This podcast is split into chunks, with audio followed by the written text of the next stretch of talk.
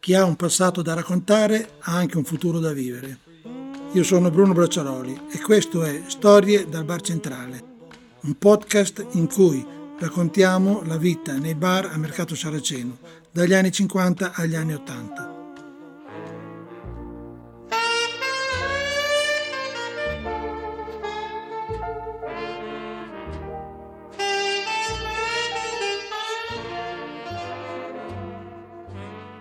Arriviamo così alla soglia degli anni 50. Gli anni 50 sono stati gli anni della rinascita. Dopo il ventennio e dopo il dramma della guerra, gli italiani cominciavano una nuova vita con voglia di divertirsi. Gli americani, col loro passaggio, anche se non sono stati a mercato, hanno lasciato tanto del loro modo di vivere. Basti pensare ai film di Alberto Sordi o alle canzoni di Carosone e Buscaglione per sapere cosa facevano gli americani.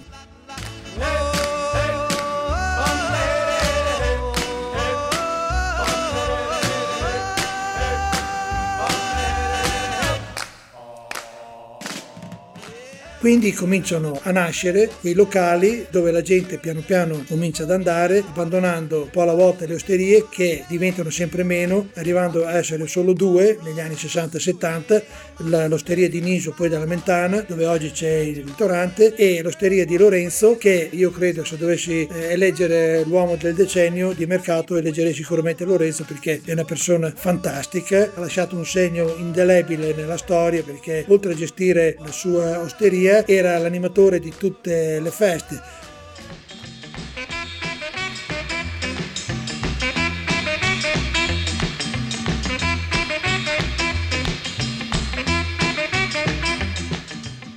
Allora in quel periodo lì la gente voleva divertirsi e ballare e ci organizzavano dei fantastici veglioni a quella che una volta era la Casa del Fascio, che poi era diventata la Casa del Popolo, e veniva anche riaperta la rimbomba a San Damiano, e Lorenzo era sempre al centro dell'attenzione con i suoi travestimenti e con i suoi personaggi.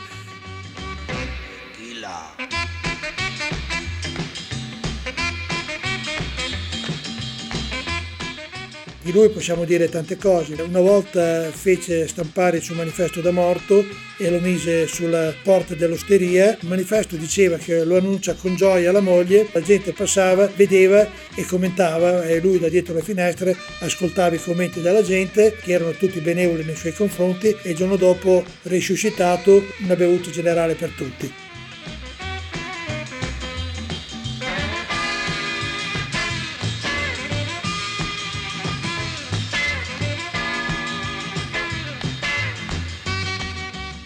Un altro aneddoto simpatico di Lorenzo: siccome a mercato c'è sempre stata l'abitudine di dividersi in schiere come Montecchi e Capuleti, diciamo, ci fu una sfida calcistica fra tifosi di Bartoli e tifosi di Coppi.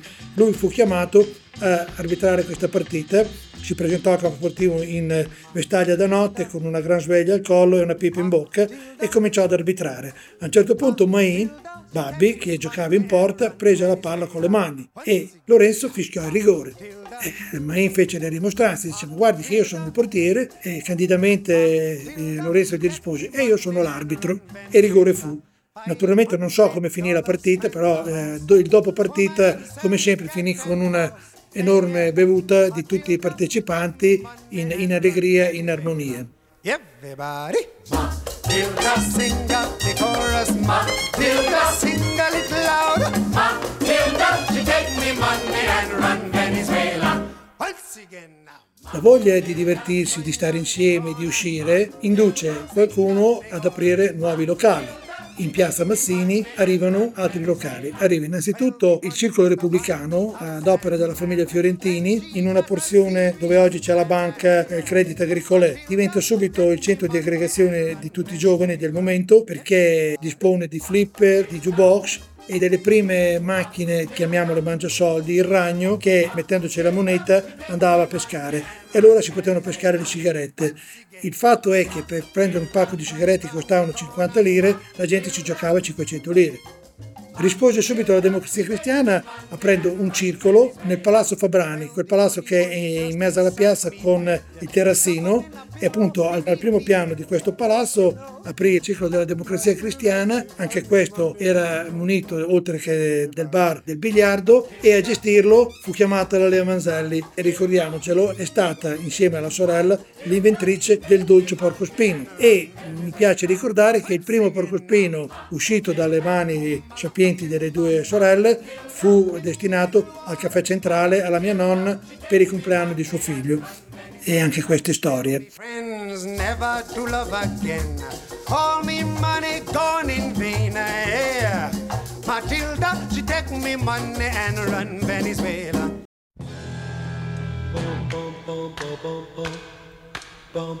Avete ascoltato Storie dal Bar Centrale, un podcast in onda su Radio Colinaire e sulle maggiori piattaforme, isole comprese, da un'idea di Bruno Donati, narrate da Bruno Bracciaroli.